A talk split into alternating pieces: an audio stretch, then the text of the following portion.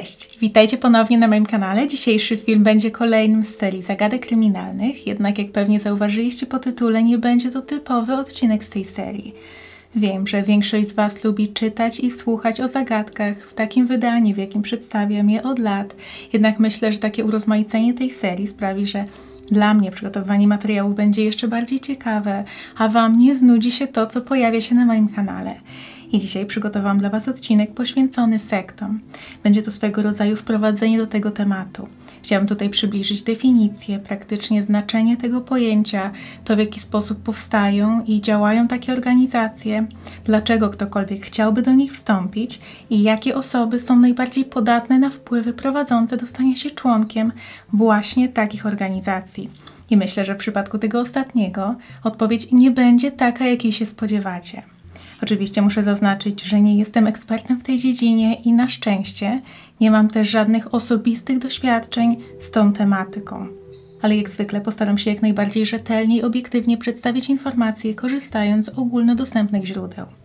Jeśli ta tematyka okaże się dla Was interesująca, to myślałam nad stworzeniem kilku materiałów, w których skupię się już nie na ogólnym zjawisku, a na konkretnych przykładach sekt i organizacji powszechnie określanych jako sekty. Jeśli coś takiego jest dla Was ciekawe, to dajcie mi proszę znać w komentarzach, a jeśli teraz chcielibyście poznać to wprowadzenie do tematu, to zapraszam do oglądania. Sekta to grupa lub ruch społeczny, w którym członkowie podzielają te same wartości, przekonania i ideologie. Pierwotnie to słowo nie miało negatywnych konotacji.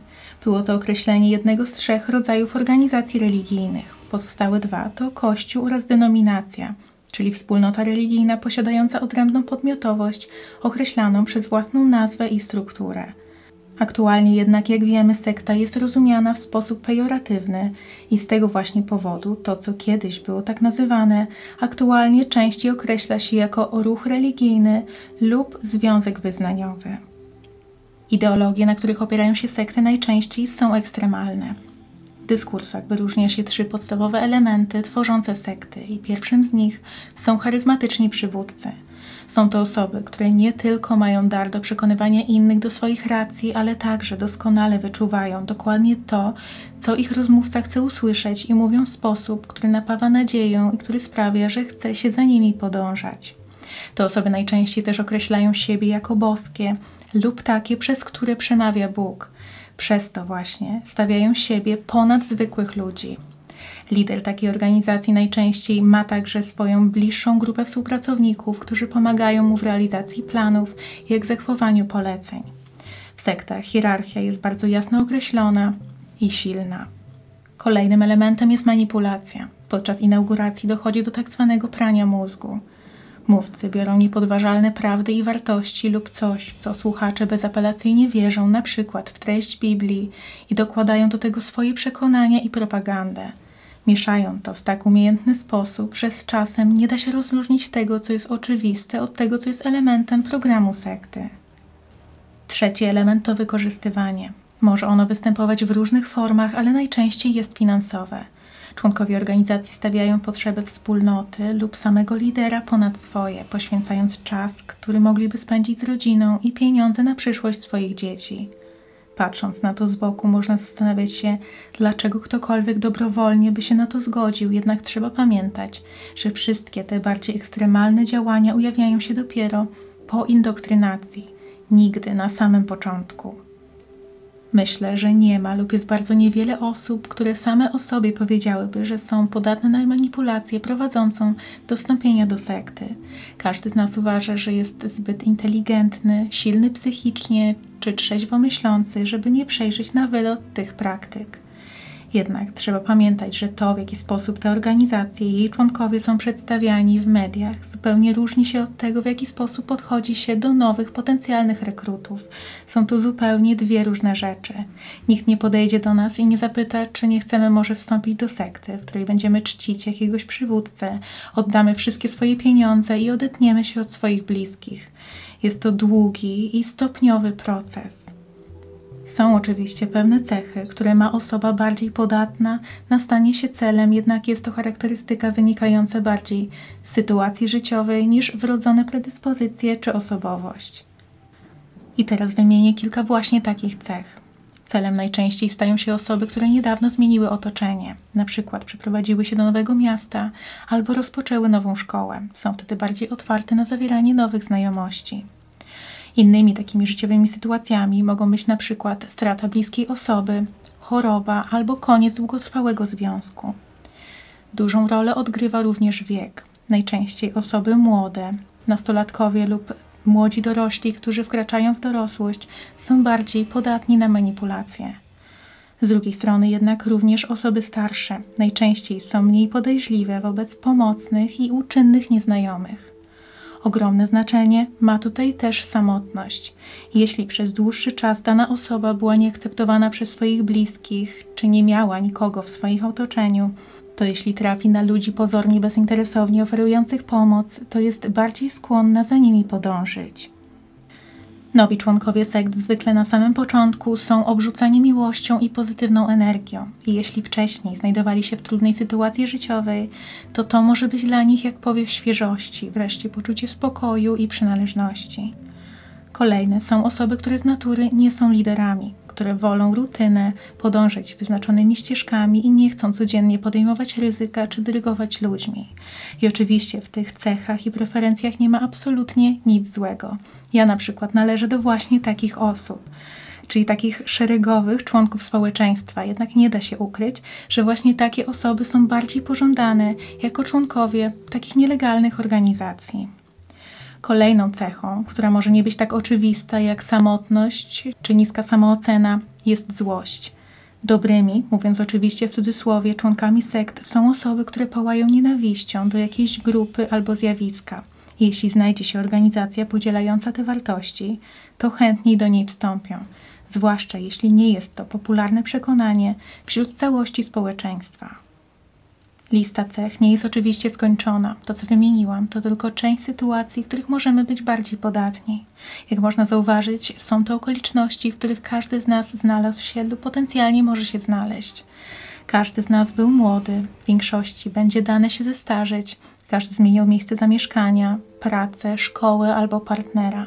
Bardzo łatwo jest oceniać, a nawet wyzywać od bezmyślnych te osoby, które padły ofiarą ludzi rekrutujących do organizacji o wątpliwej moralności, jednak teoretycznie każdego z nas mogłoby to spotkać. Na szczęście jednak te rekrutacje do sekt nie są tak powszechne, żeby każdy miał z tym styczność. Trzeba także wspomnieć o osobach, które przyszły na świat już jako członkowie sekty, ponieważ ich rodzice wcześniej do nich wstąpili. W takich przypadkach tym bardziej. Dosłownie każdemu mogło się to przytrafić, ponieważ nie mamy przecież wpływu na to, gdzie się rodzimy. W internecie można znaleźć wiele relacji osób, które właśnie znalazły się w takiej sytuacji i są to naprawdę łamiące serca historie. Był to dla nich cały świat, nie znały innej rzeczywistości. Świat zewnętrzny znały tylko z relacji rodziny i liderów, którzy opowiadali o nim bazując na strachu, Ostrzegali, że jeśli opuści się organizację, to staną się straszne rzeczy, że świat jest przesiąknięty złem i zbyt niebezpieczny, żeby w nim mieszkać. Jestem naprawdę pełna podziwu dla ludzi, którym udało się wydostać, zwłaszcza tym wychowanym w tych przekonaniach. Jest to odwaga, do której nie wiem, czy ja byłabym zdolna. Opuszczenie sekty stanowi ogromne wyzwanie. Najtrudniejsze jest uwolnienie psychiczne, czyli samodzielne myślenie, podczas gdy dookoła wszyscy mówią coś zupełnie odwrotnego. Bardzo często jest to możliwe, gdy lider traci w naszych oczach swój autorytet. Po raz kolejny na przykład jego zapowiedzi końca świata się nie sprawdzają i zostaje odkryty jako hipokryta i kłamca. Bardzo często też na jaw wychodzą nielegalne czy niemoralne działania niezgodne z głoszonymi przez niego naukami. Czasem wystarczy też chociaż chwilowe wyrwanie się do świata zewnętrznego. Może to być na przykład wyjazd na spotkanie rodzinne albo rozmowa z osobą spoza organizacji, która pozwoli na otrząśnięcie się z tego prania mózgu. Niestety, wtedy bardzo często pojawiają się fizyczne bariery uniemożliwiające ucieczkę. Mogą to być mury, fakt, że komuna znajduje się na odludziu i brak transportu. Inni członkowie sekty mogą też fizycznie i siłą zatrzymywać oraz perspektywa braku środków na rozpoczęcie nowego życia może skutecznie odstraszyć przed chęcią opuszczenia sekty. Powrót do rzeczywistości i normalnego życia jest przerażający, zwłaszcza dla osób, które przyszły na świat jako członkowie takiej sekty, albo osób, które spędziły tam wiele lat swojej dorosłości. Bardzo trudno jest przystosować się do tych nowych warunków i zacząć samodzielnie myśleć po latach wpajania, że powinno się słuchać lidera. Podstawowe cechy ludzkiej psychiki również odgrywają sporą rolę podczas wstępowania i pozostania w tego typu organizacjach. W odcinku o sprawie Kitty Genovese mówiłam o efekcie świadka, czyli zjawisku psychologicznym, w którym szanse na to, że ktoś zareaguje w sytuacji kryzysowej, zmniejszają się wraz ze wzrastającą liczbą świadków tego zdarzenia. Podobne zjawisko ma miejsce w przypadku presji otoczenia. Nie chcemy odstawać od reszty, dążymy do przynależności i bycia akceptowanymi, przez co czasem postępujemy wbrew sobie, tylko żeby uniknąć konfliktów i bycia wykluczonym.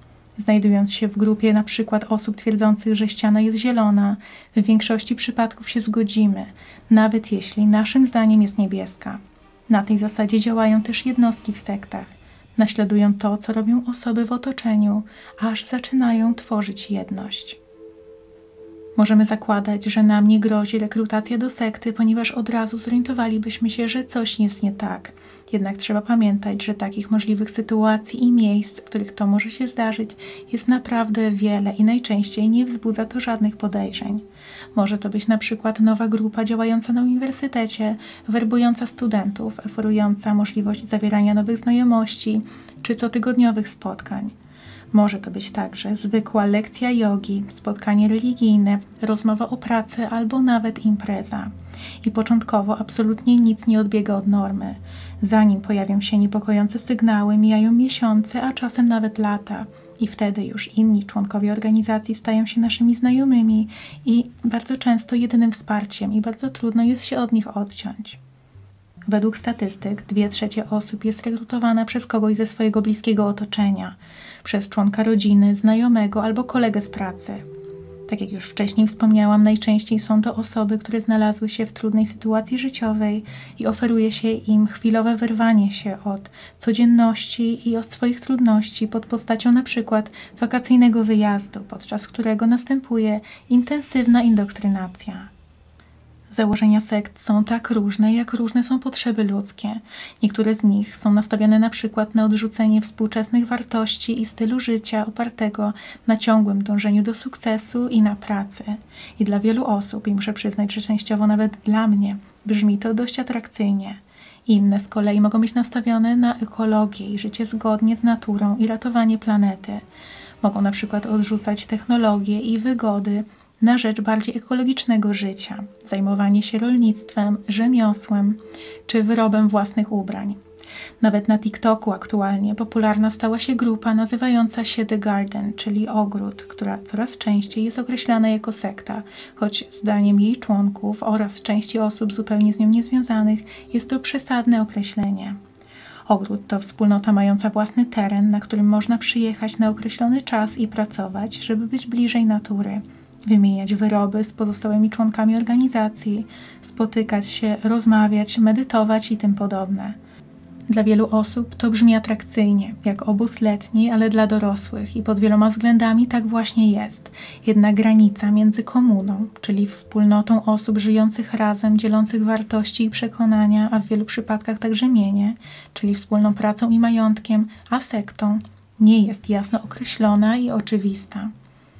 Najbardziej znanymi przykładami sekt, o których jestem pewna wiele z Was słyszało, są na przykład rodzina Charlesa Mansona, której jakiś czas temu poświęciłam cały odcinek. Druga jest People's Temple, czyli świątynia ludu, która zaczęła się jako ruch mający na celu ulepszenie świata, stworzenie utopii wolnej od okrucieństwa ówczesnego świata, a zakończyła się osławioną tragedią. I trzecim flagowym przykładem, moim zdaniem, jest Heaven's Gate, Brama Niebios, grupa religijna założona w 1974 roku, łącząca chrześcijaństwo z wierzeniem w pozaziemską cywilizację. Jej koniec również był tragiczny. Sekty najczęściej bazują na strachu, wykreowaniu jednego wspólnego wroga albo zjawiska, którego należy się obawiać. Najczęściej jest to koniec świata albo całkowite zepsucie społeczeństwa, przed którym trzeba uciec – W teorii te organizacje dają swoim członkom nadzieję na bezpieczeństwo, na zaczęcie od początku i uchronienie się od tej zguby, jakakolwiek by ona nie była. Trzeba pamiętać, że jedyną rzeczą, która jest silniejsza od strachu, jest nadzieja, i właśnie na tym przekonaniu bazują sekty. Najpierw kreują ten strach, a następnie dają nadzieję. Dzisiaj mówię oczywiście tylko o współczesnych sektach, o tych z tego i minionego wieku, choć to zjawisko zaczęło się już kilkaset albo nawet kilka tysięcy lat temu. Część z dawnych sekt przekształciła się nawet w religię. Aktualnie najbardziej powszechne wierzenia, czyli chrześcijaństwo, judaizm oraz islam, wszystkie były setki lat temu określane przez przeciwników właśnie jako sekty, choć niekoniecznie w aktualnym, potocznym rozumieniu tego słowa. Skupiając się jednak na zjawisku współczesnych sekt, nie można nie wspomnieć o tym, jak ogromna rewolucja nastąpiła w nim wraz z powstaniem internetu. Dostęp do nowych rekrutów jest praktycznie nieograniczony. Teraz nie ma już konieczności przebywania w tym samym miejscu geograficznym co rozmówca. Liderzy organizacji mogą kontaktować się z członkami za pomocą komunikatorów albo nawet tworzyć swoją widownię na takich serwisach jak YouTube. Takich przypadkach widzowie oczywiście pozostają w większości anonimowi, ale to nie znaczy, że nie tworzą się prawdziwe emocjonalne więzi. Czasy wciąż się zmieniają i ma to zarówno pozytywny, jak i negatywny wpływ na zjawisko sekt.